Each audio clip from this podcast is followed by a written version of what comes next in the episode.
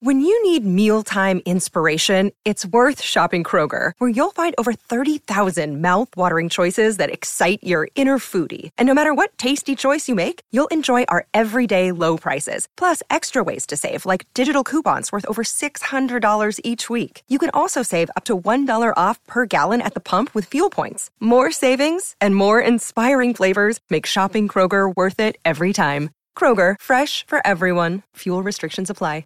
Another day is here, and you're ready for it. What to wear? Check. Breakfast, lunch, and dinner? Check. Planning for what's next and how to save for it? That's where Bank of America can help.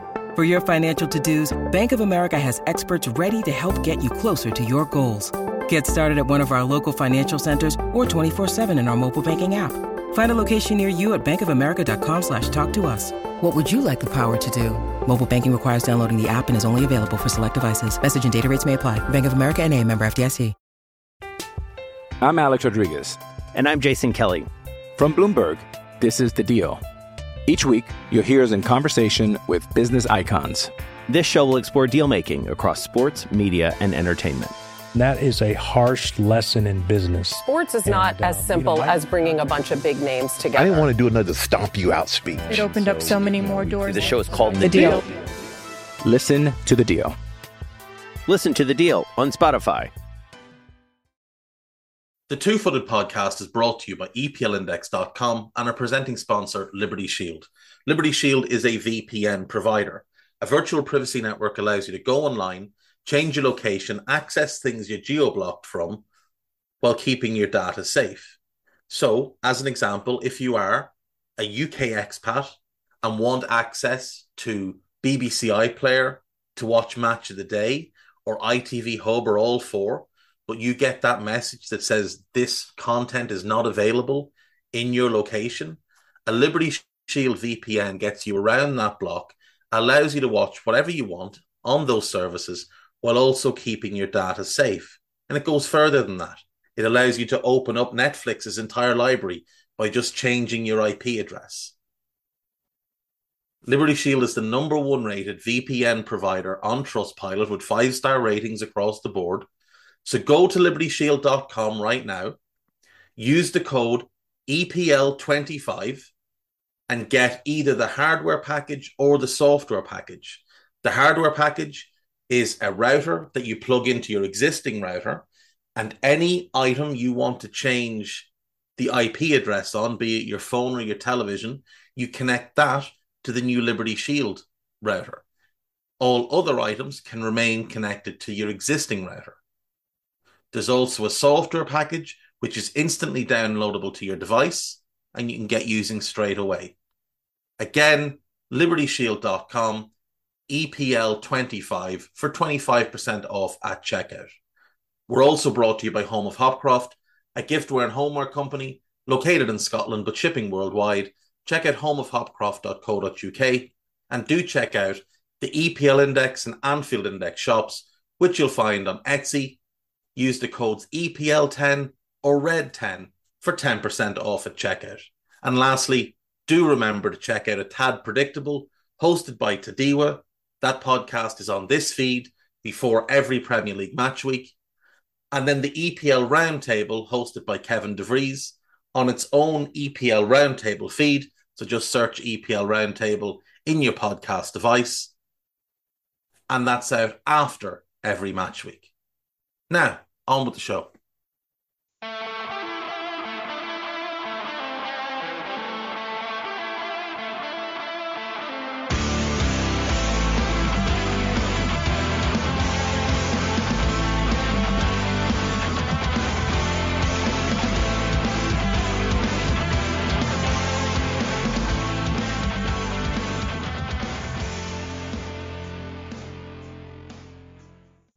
What's good, boys and girls? Two Footed Podcast. Today is Wednesday, February the 7th. I don't have much energy, but I am here, uh, not in my usual vigorous way, but I'm here today anyway. Uh, we had football last night, we have football today, so it's all good.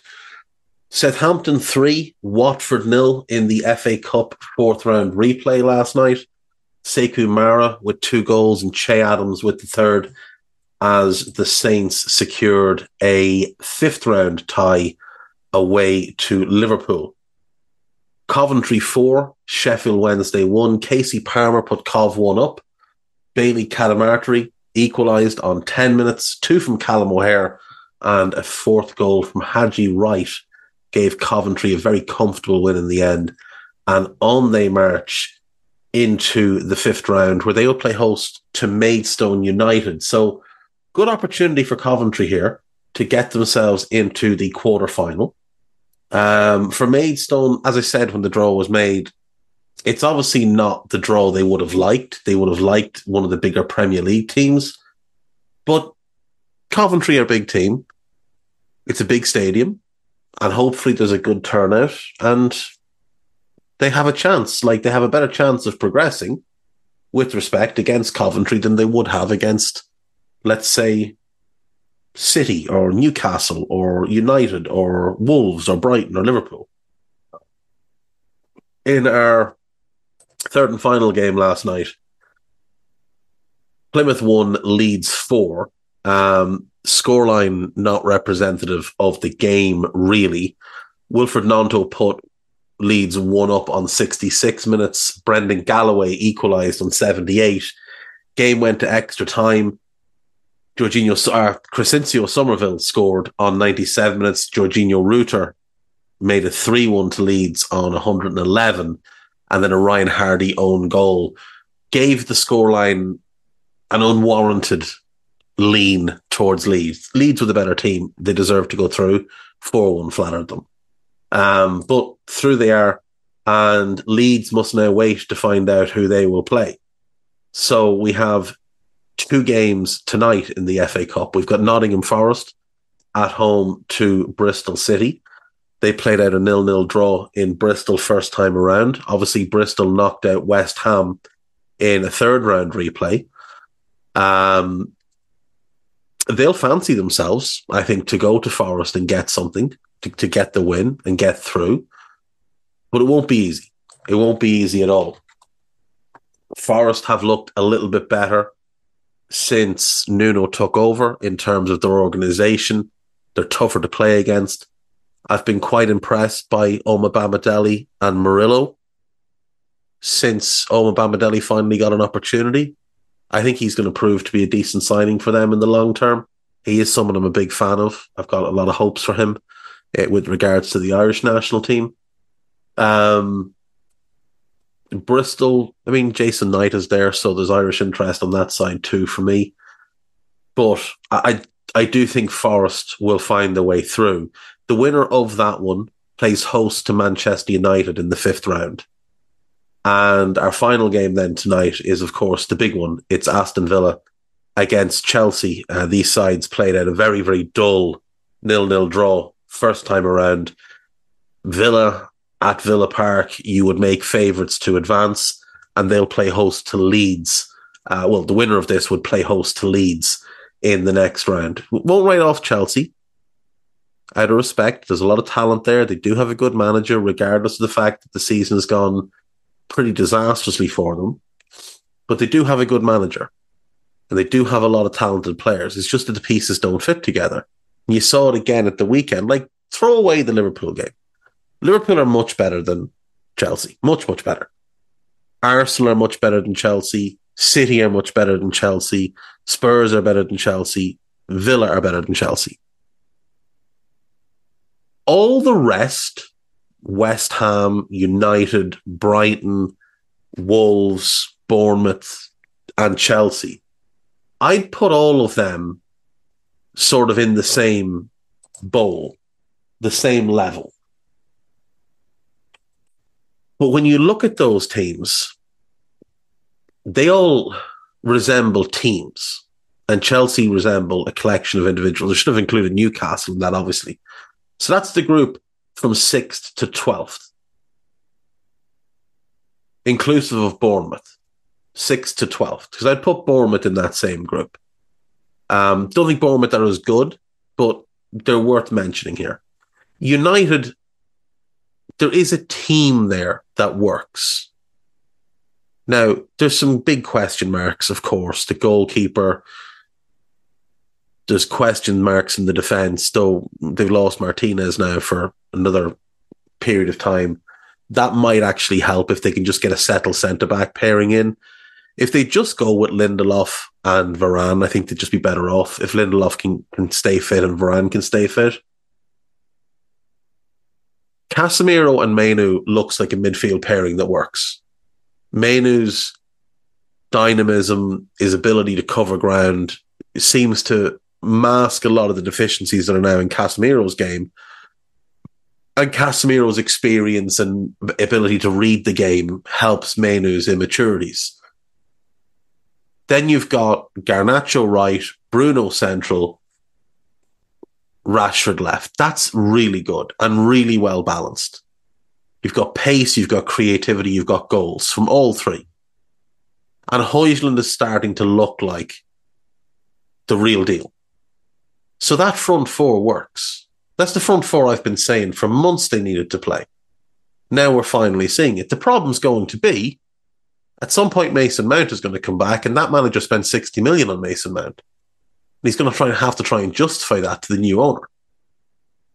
At some point, he's going to have to give Antony another run because they paid 80 million for him, and he's going to have to justify that to the new owner. Because Erik Ten Hag is now auditioning for his own job. But United at least look like a team. You look at West Ham, they look like a team. They're well set up. The pieces fit together. You can tell that it was a team built over time. Do they have as much talent as Chelsea? No, not even close. But they're much more of a team than Chelsea. The same is true of Brighton. Now, Brighton have a lot of talent. Brighton have more talent probably than West Ham. But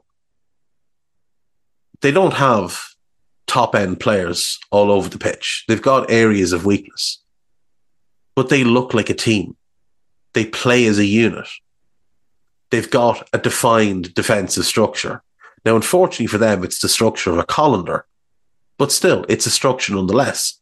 They have defined patterns of play going forward. These things work. Newcastle, defined way of playing, patterns of play, defensive structure. Wolves, the exact same. And like the teams above them, you can tell that was a team built over time. When you watch Chelsea play, they just look like a gang of lads that were thrown together with no real plan. Players still getting to know each other, still figuring out their own roles. A manager who, like I said, is a good manager, but he hasn't yet instilled a real defensive structure. The reason he can't do that is because of Thiago Silva. Because they have to overcompensate for Thiago Silva. The best thing Pochettino could do is banish Thiago Silva. Genuinely. Thiago Silva is the primary reason that Thomas Tuchel was sacked from there and from PSG. He's also the biggest flaw in the Graham Potter era because he's too slow and because you have to overcompensate for him. You have to put players in positions that doesn't really suit them or players you wouldn't necessarily want in your team because they have certain attributes that make up for his inability to move. All you need to do is go back and watch that Liverpool game and watch him get absolutely roasted, and then watch the Wolves game and watch him get absolutely roasted. He's a liability and has been for years. And he looks fine when the game's in front of him, when he can read the game, when he has that time to make his decisions and things like that he he still has the brain to play at a decent level. But Chelsea don't want to be at a decent level. They want to be at an elite level. Thiago Silva can go and play in Brazil for two or three years. That's about the level he's ready for at this point. He's not ready for the Premier League anymore. He's not capable of playing in this league anymore. You've got injury issues, obviously, with Reece James. You've got question marks over the fullbacks. The defensive structure, like I said, is not good. The midfield, I've talked about it a bunch. It doesn't work. The the the two have far too much crossover in Caicedo and Enzo. They're both exceptionally good young players individually, collectively. They're below average. and the attack lacks goals. It's simple as that. It, it lacks goals. And Cole Palmer can do his silly celebration all he wants. He's never going to score you enough goals to make up for not having a proper number nine. And Nkunku won't get you enough goals in England to make up for not having a number nine. Now, could you potentially get a collective of Palmer and Nkunku and Sterling to get you enough goals? Maybe. If you were getting some from midfield, but who are you getting goals from midfield from? Conor Gallagher is not going to get you enough goals. He's not good enough to start for a team with real ambition to win major honours either. So this is the issue for Chelsea. They have more talent than anybody else in that six through 12 group, but they're less of a team than any of them.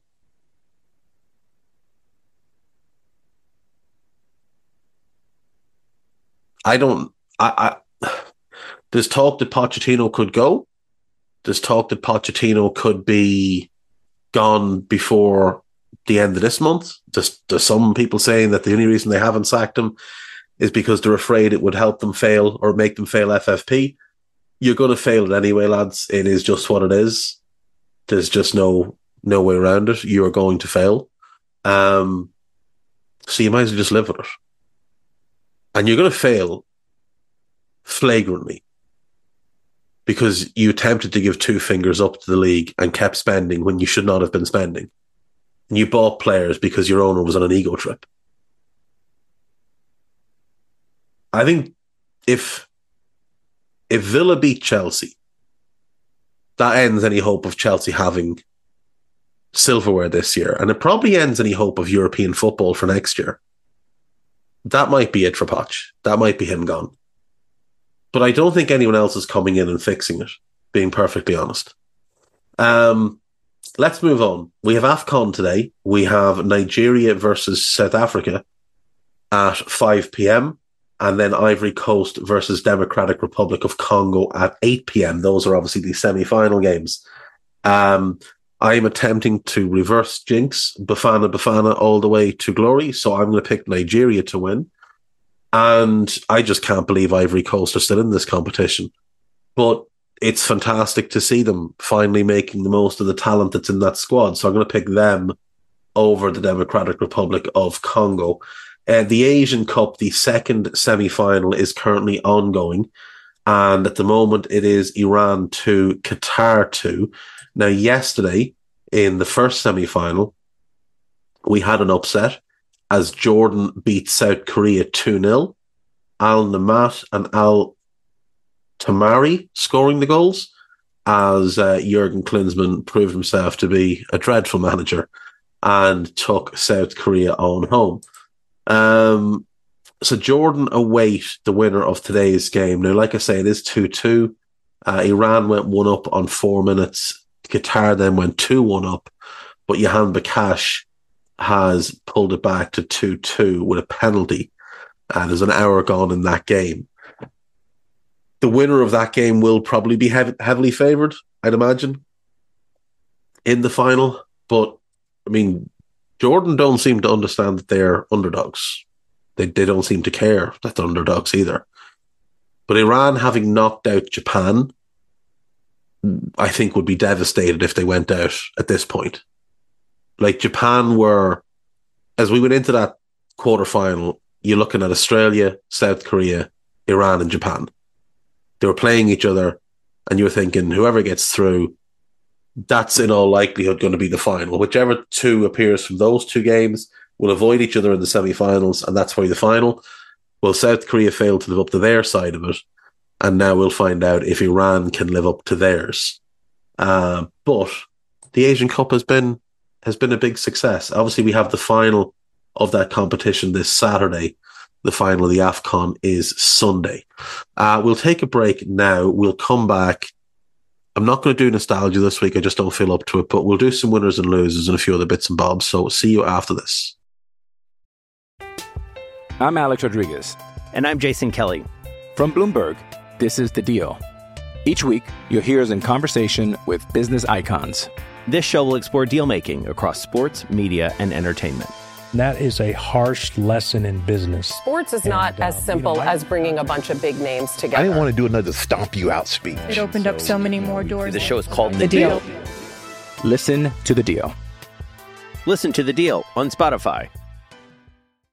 With threats to our nation waiting around every corner, adaptability is more important than ever. When conditions change without notice, quick strategic thinking is crucial. And with obstacles consistently impending, determination is essential in overcoming them. It's this willingness, decisiveness, and resilience that sets Marines apart. With our fighting spirit, we don't just fight battles, we win them. Marines are the constant our nation counts on to fight the unknown. And through adaptable problem solving, we do just that. Learn more at marines.com. Right, welcome back. So, uh, winners and losers from the weekend. First winner, we're going to say Arsenal uh, to beat Liverpool and keep themselves in the mix. It's obviously a, a big deal for them, uh, as seen by celebrating as if they'd won the Champions League. Uh, clearly meant a lot to them. So uh, we'll give them the first winner. They did play well, to be fair, relied heavily on Liverpool mistakes, but they did play well. Uh, second winner is Manchester United because they didn't play particularly well against West Ham. The 3 0 flatters them enormously. But there were things for their fans to be really excited about. And that front four is the, the primary one. Um, it it just works. It is balanced. It has what you're looking for. It has pace. It has creativity. It has goals. They can play as a possession team with that front four. They could be devastating on the counter attack with that front four.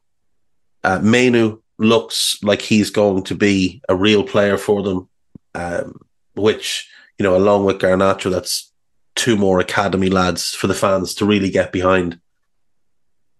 That team just works. Now, like I say, there are there are serious issues with that defense, and if West Ham had had their full full complement of players and not been forced to play Ben Johnson as a winger, for example, I I think they would have caused United a lot more problems. But at the same time, I do think United showed enough to be moving forward with a blueprint of what they want to look like.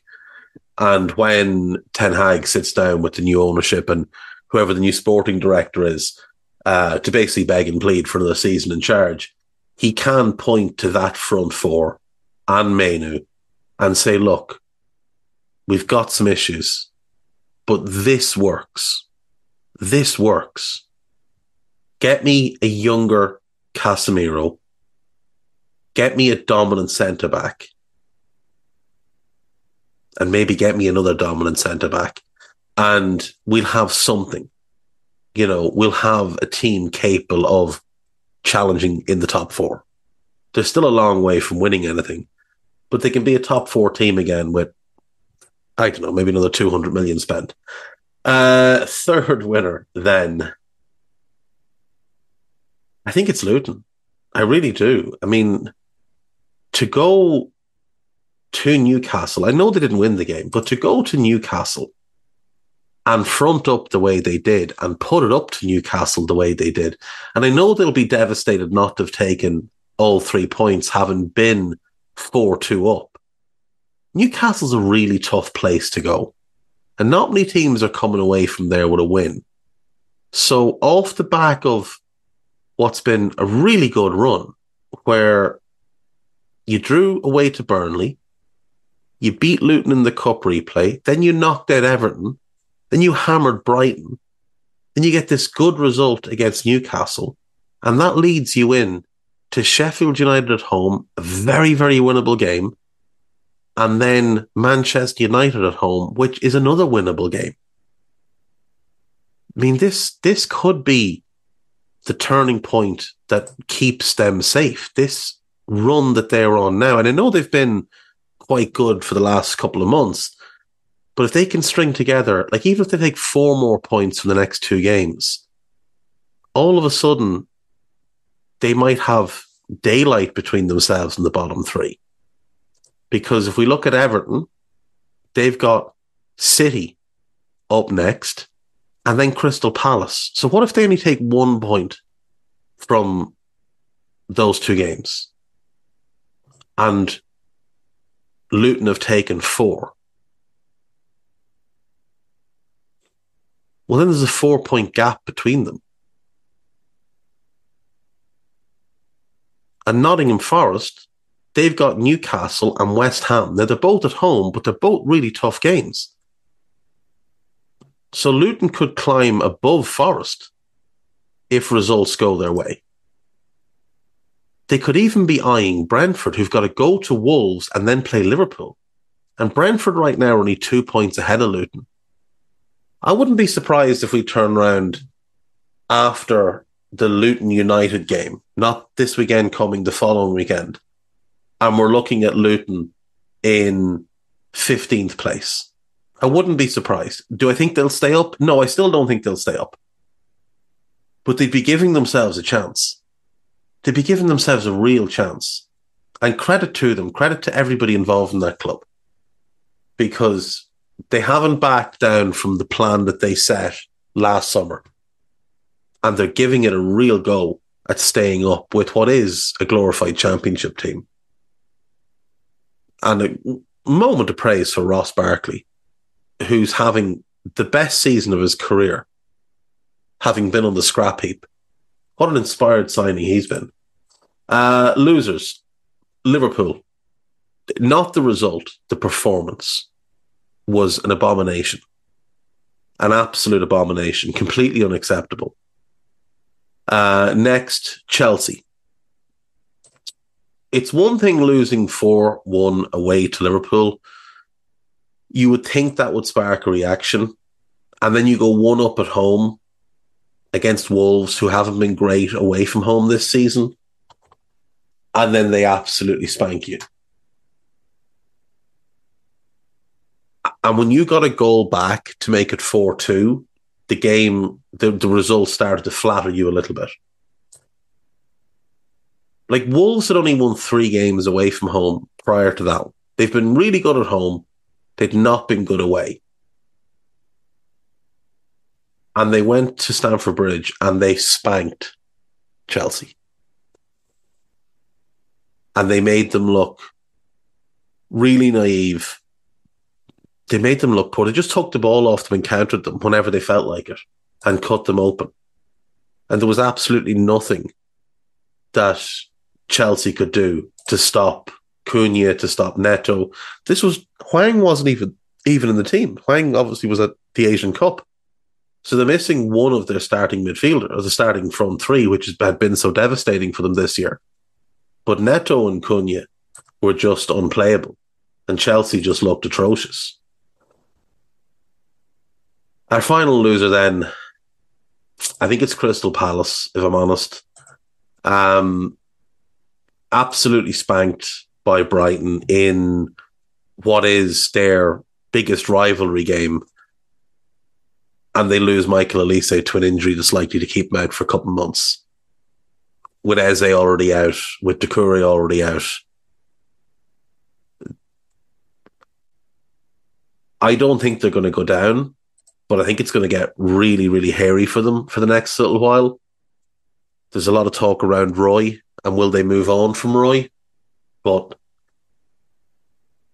who are you bringing in right now? Like, is Steve Cooper willing to come in now? Is Graham Potter willing to come in now? Or would they rather wait till the end of the season? Because if they are not willing to come in now, I don't know who you get. You're certainly not getting Kieran McKenna at this point. So Palace are going to be my third loser. Uh, speaking of Kieran McKenna, let's take a look at the championship. Uh, at the weekend, we had uh, Bristol City nil, Leeds United one. Wilfried Gnonto with the only goal of the game. Hull City one, Millwall nil. Uh, Jaden Philogene with the goal there. Rotherham nil, Southampton two. Jan Bednarek and Adam Armstrong. West Brom one, Birmingham nil. Andreas Weimann, who's obviously most famous for his time well, I don't know, is he most famous for his time with Aston Villa? Or is he most famous as the inspiration for the Weimann meter on the Villa podcast. Either way, he got the goal. Um, Huddersfield 4, Sheffield Wednesday nil. Massive win this for Huddersfield.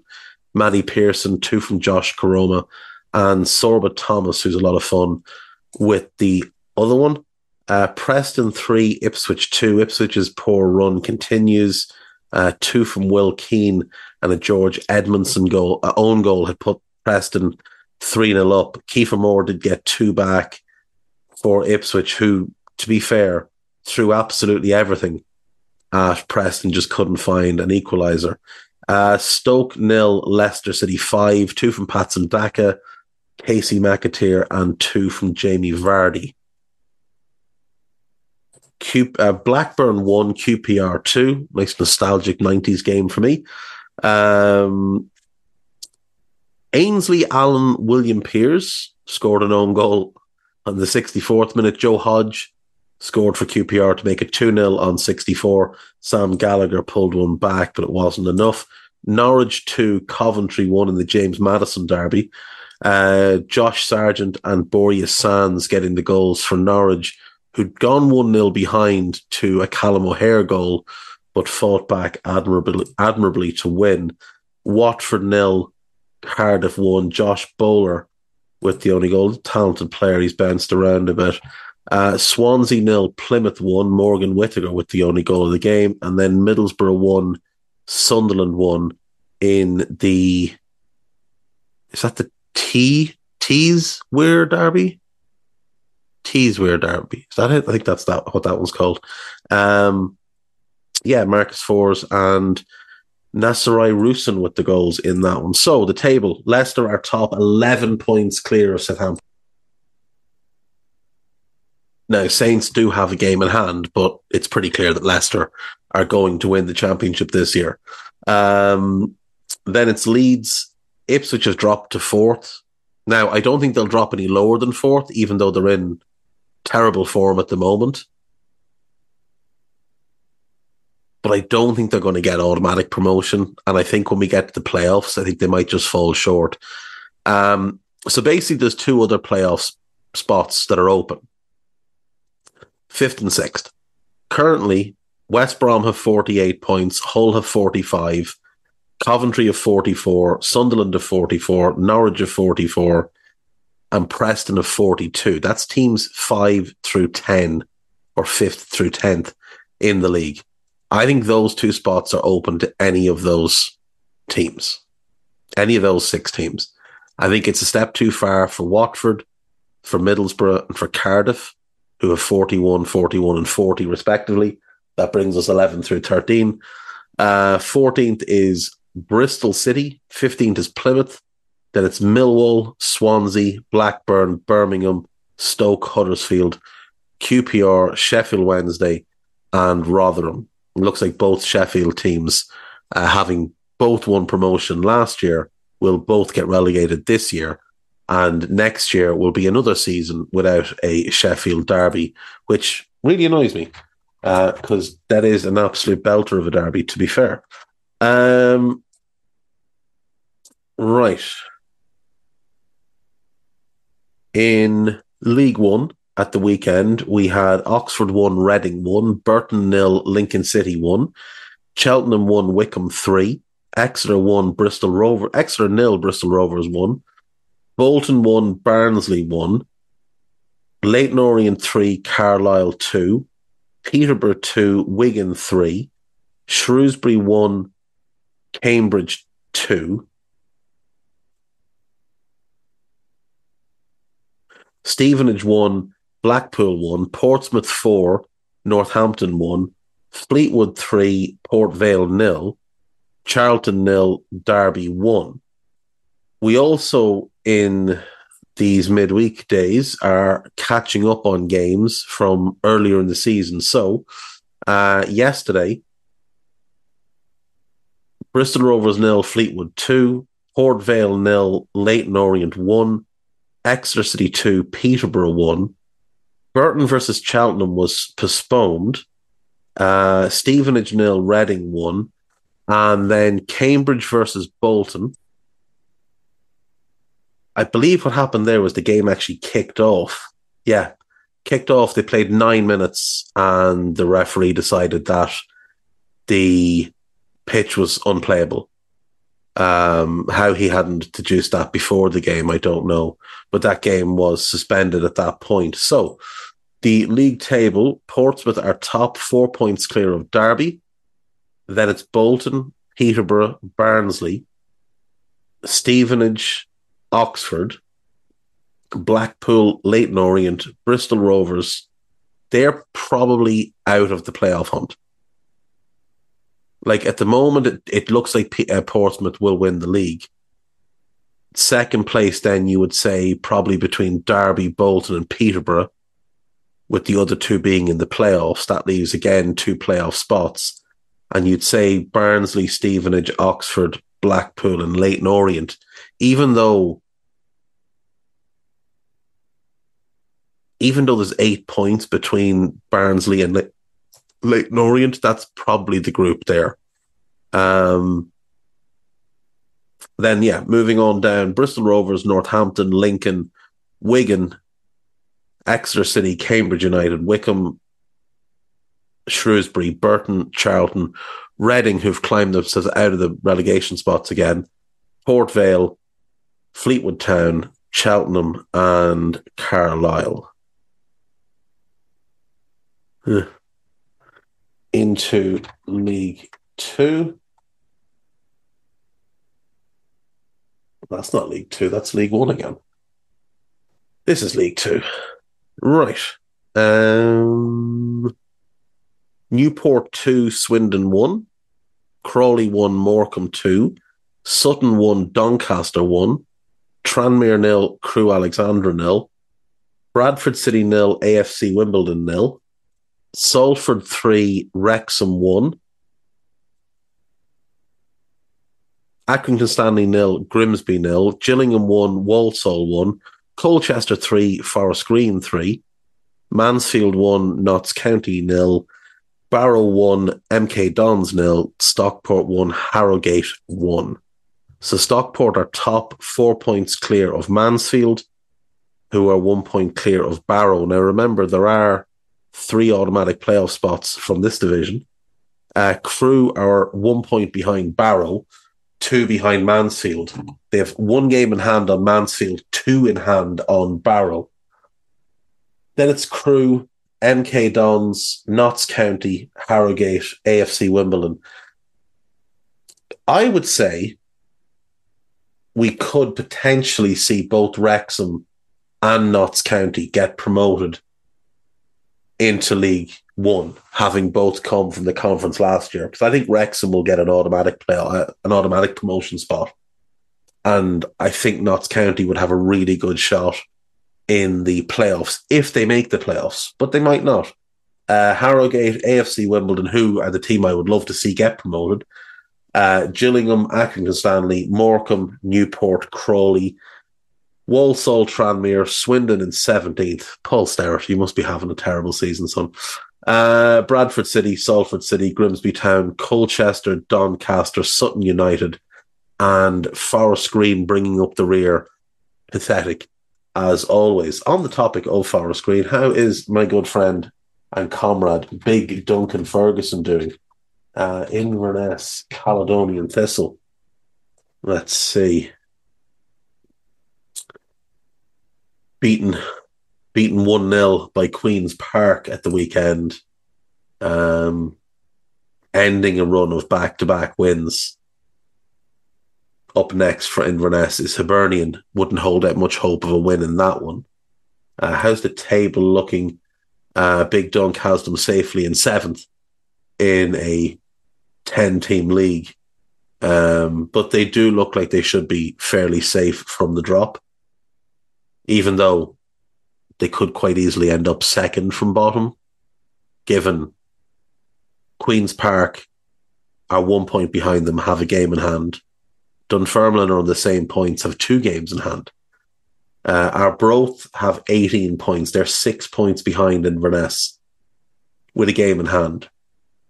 I think it's two go down, isn't it? Scottish Championship. This is when you know you're dealing with high quality stuff when you're googling what the Scout Scottish Championship uh, works. Let's see.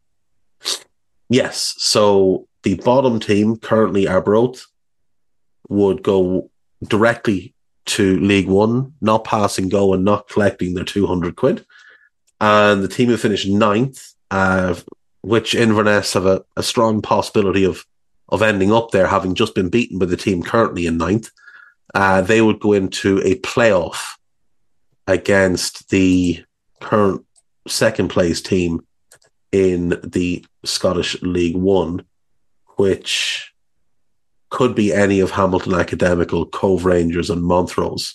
Uh, Falkirk are going to be promoted. They're running away with that league at the moment. Um, yeah.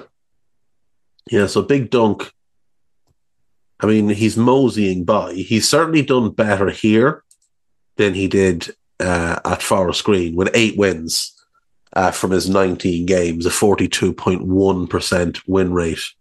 It has boosted him to 10 career managerial wins from his 42 games in charge for 23.81% uh, win rate. That Forest Green spell, that, that is historic stuff. 18 games, one win, three draws, and 14 defeats. That is, that's the stuff of legends. Big dunk. What a guy. What a guy. Uh, we'll just quickly check in on the National League. See where those recent results leave things. So Woking won, Boreham, sorry, Woking nil, Boreham Wood one.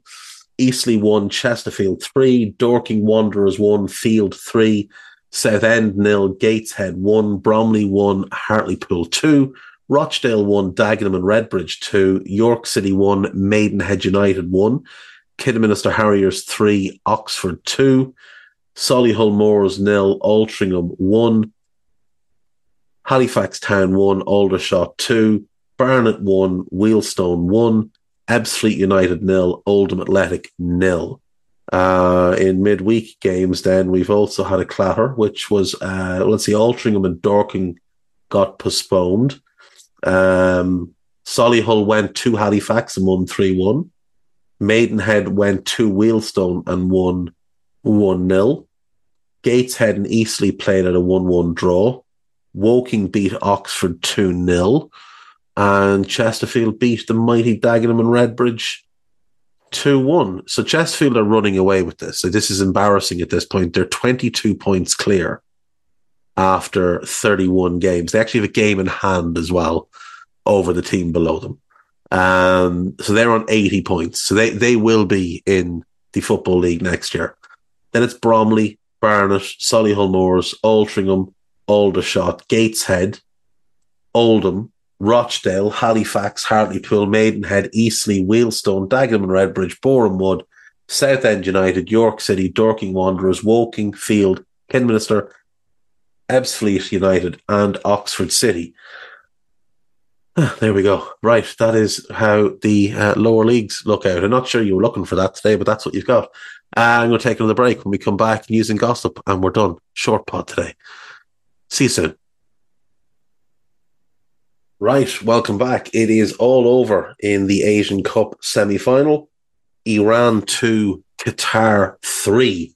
So the Qataris move forward to face Jordan in the final on Saturday. So another one of the big favourites gone.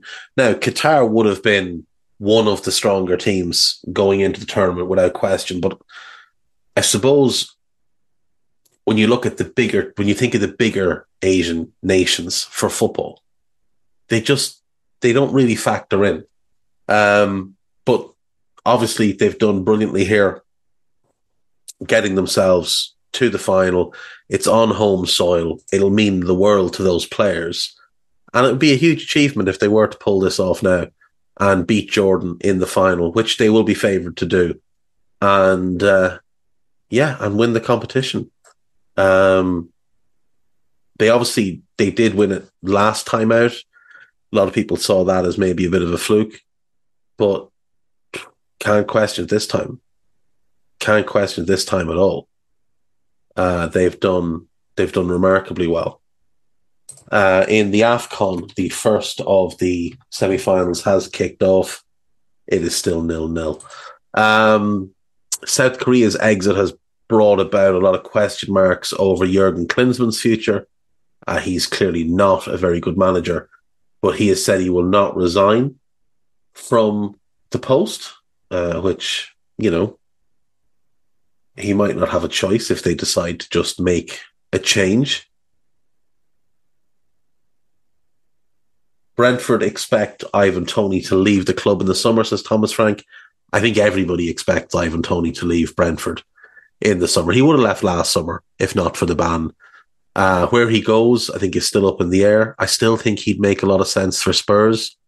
I still think he'd be brilliant for Villa. I think him and Watkins up front would be absolutely horrendous to play against. I think they'd be brilliant for Villa. If they had those two up front, Diaby right, Ramsey left, Luiz and Kamara in the middle, that to me as a front six is as good as most teams have. And it's very easy to work that into a 4 3 3 as well off the ball, if that's what you want to do. You can just drop Ramsey into midfield, push Diaby forward, play Watkins slightly to the left of Toney as the middleman. I think Watkins would be the biggest beneficiary there, but those two, they'd just be horrible to play against. And that's two strikers who are both capable of like 15 goal, 10 assist Premier League campaigns. If Villa can find the money, that's something they should do. Like, for example, if they sold Douglas Luiz, rather than spending all of that money on a Douglas Luiz replacement, spend a big chunk of it on Ivan Toney and go shop for that Douglas Luiz replacement. Someone like someone like Andre Trindade could be perfect. Um, what else do we have here? Uh, Rangers have gone level with Celtic at the top of the Scottish Premiership. Uh, that says a lot more about Celtic and how miserable they've been than it does about Rangers. But congrats to Rangers nonetheless. Uh, Villa striker Daly to serve three match ban. Rachel Daly has been suspended for three games for violent conduct. She elbowed Megan Connolly in the face in Villa's uh, 2 2 draw with Bristol City. Was not picked up by match officials, but was caught by the TV cameras. Uh, she's admitted the charge and accepted the punishment. Fair play, she's not contesting it. She knows she was in the wrong. Uh, it's a shame more people don't do the same. Boyzone could become the face of Chorley FC. Well, if ever there was someone that had the face to be the front of a football club, it's definitely Keith Duffy. Um, stars of former pop band Boyzone are set to attend a football match at Chorley FC. Amid rumours, the group are eyeing a bid to buy shares in the club. Ronan Keating, Shane Lynch, and Keith Duffy will appear at Saturday's FA, FA Trophy game against Solihull. Do you know what? That'd be great. Fair play.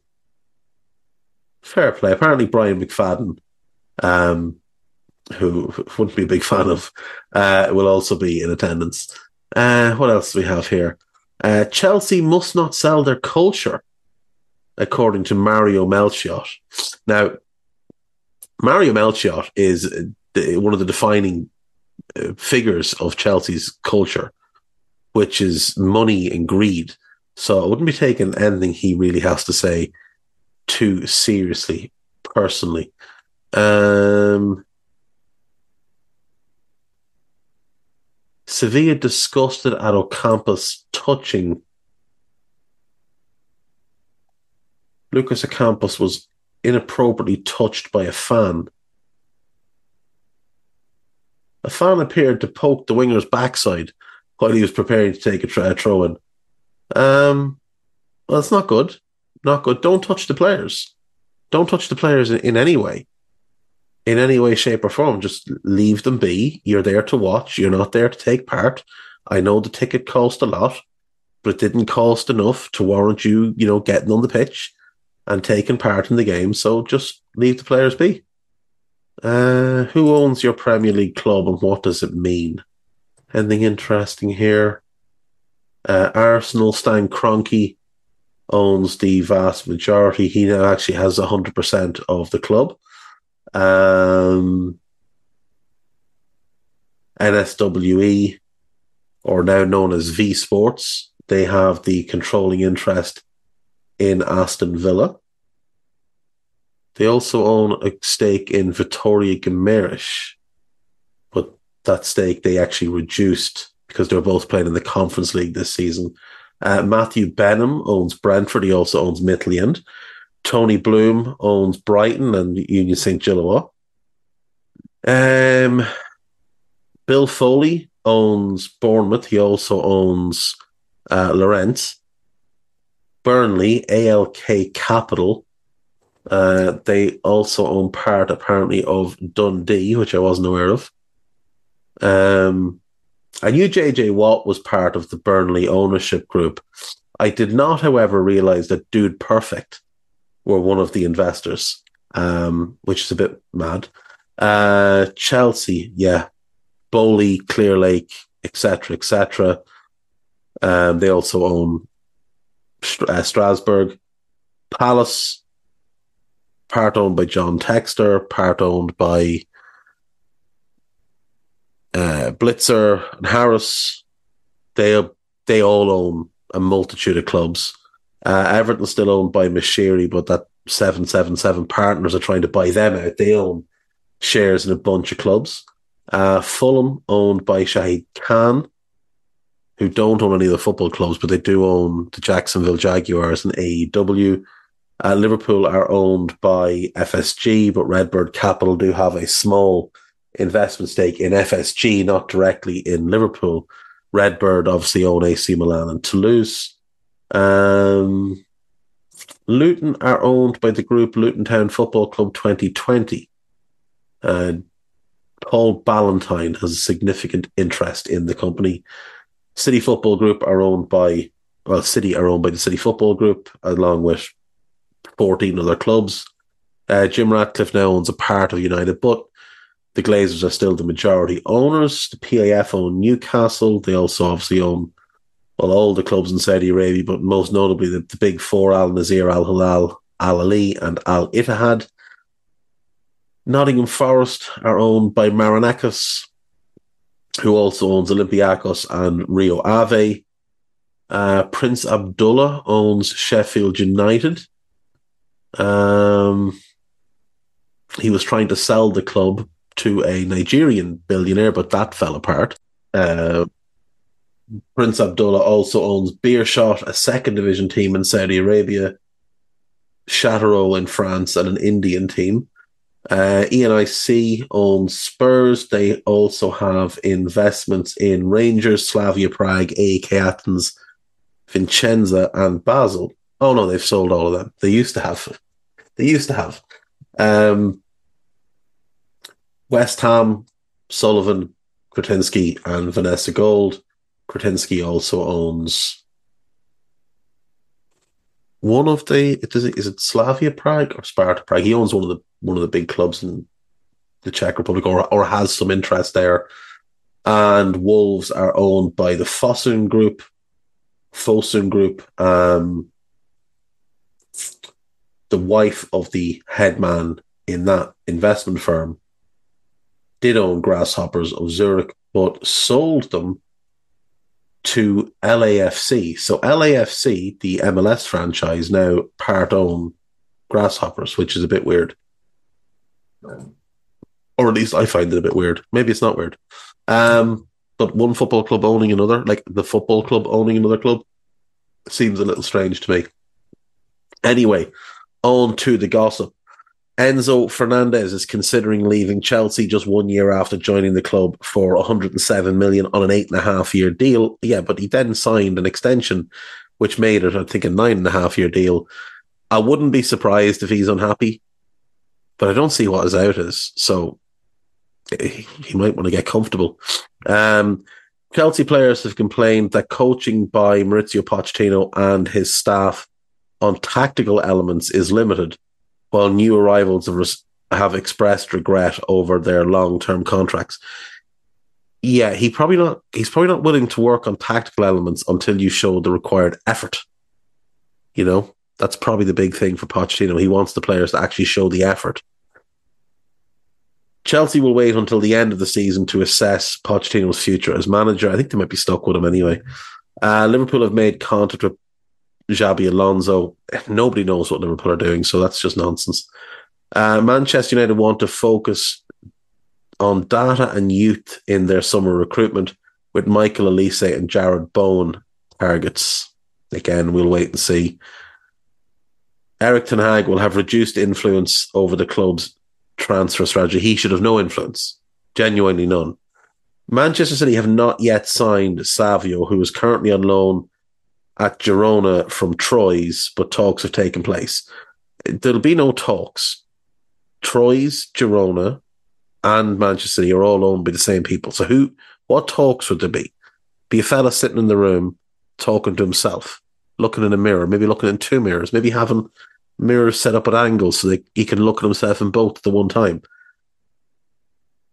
This is an attempt to work around cost, and City have been immediately called on it. The Premier League are going to look at what the value that's set on that player is because I think what will happen is somebody else might throw in, like some other Premier League club might well just throw in an offer on him, and then City would have to match it.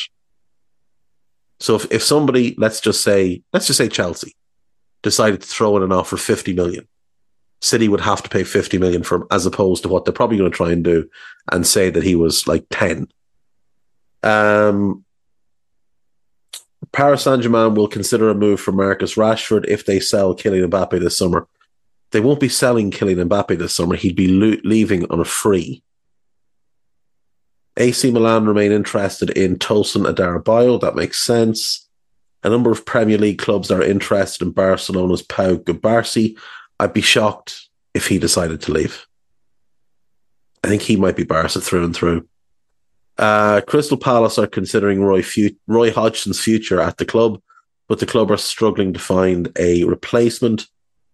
Mason Greenwood is on Atletico Madrid's shortlist of fours they will consider signing this summer. I doubt it. I do. I doubt it. Uh, United will target players who are entering the final years of their contract and could therefore look at Joshua Kimmich, Jonathan David, and Khéphren Thuram. Don't think Khéphren Thuram's contract's up in the sum uh, in 2025. Might be, but he'd he'd be a good get for them. Now, does he fit with Mainoo? No. Um, so he might not be what they need. Kimmich, uh, that that would be a very United of the last ten years signing. Liverpool are monitoring Federico Chiesa. No, they're not. Norway striker Erling Haaland has no plans to leave Man City amid speculation he could join Real Madrid. Um, Peter Rourke wouldn't know either way. Wouldn't know either way. Arsenal remain in contract talks with England under 19 year old winger Mario Cosario Duberry, who's 18, uh, while Newcastle, Ajax, Wolves, Anderlecht, and Borussia Dortmund are all interested. A lot of talent that comes through that at Arsenal academy. It's just that they have a manager who's not really interested in promoting them. Uh, Manchester United are tracking Copenhagen and Sweden under 21 international winger Roony Bardghji. He definitely does look the part, to be fair. He definitely does look the part. Um, United are unlikely to offer Bruno Fernandes a significant pay rise despite interest from Saudi Arabia. I can definitely see Bruno going to Saudi. I can. And you know, it might not be the worst thing for United if they got rid of him and just kind of cleared house. Because he's the club captain and he's not a captain. He's not a good leader. He's a tremendous player. I'm a big, big fan of him as a player. He's an awful captain. And I do wonder if they might be better off parting ways with him and looking to bring in someone like an Elise and building around players like that. Uh, that's it, folks. That's all I have for today. I will see you all tomorrow. Uh, no, I will see you all on Friday. Friday. Take care of yourselves. Bye bye.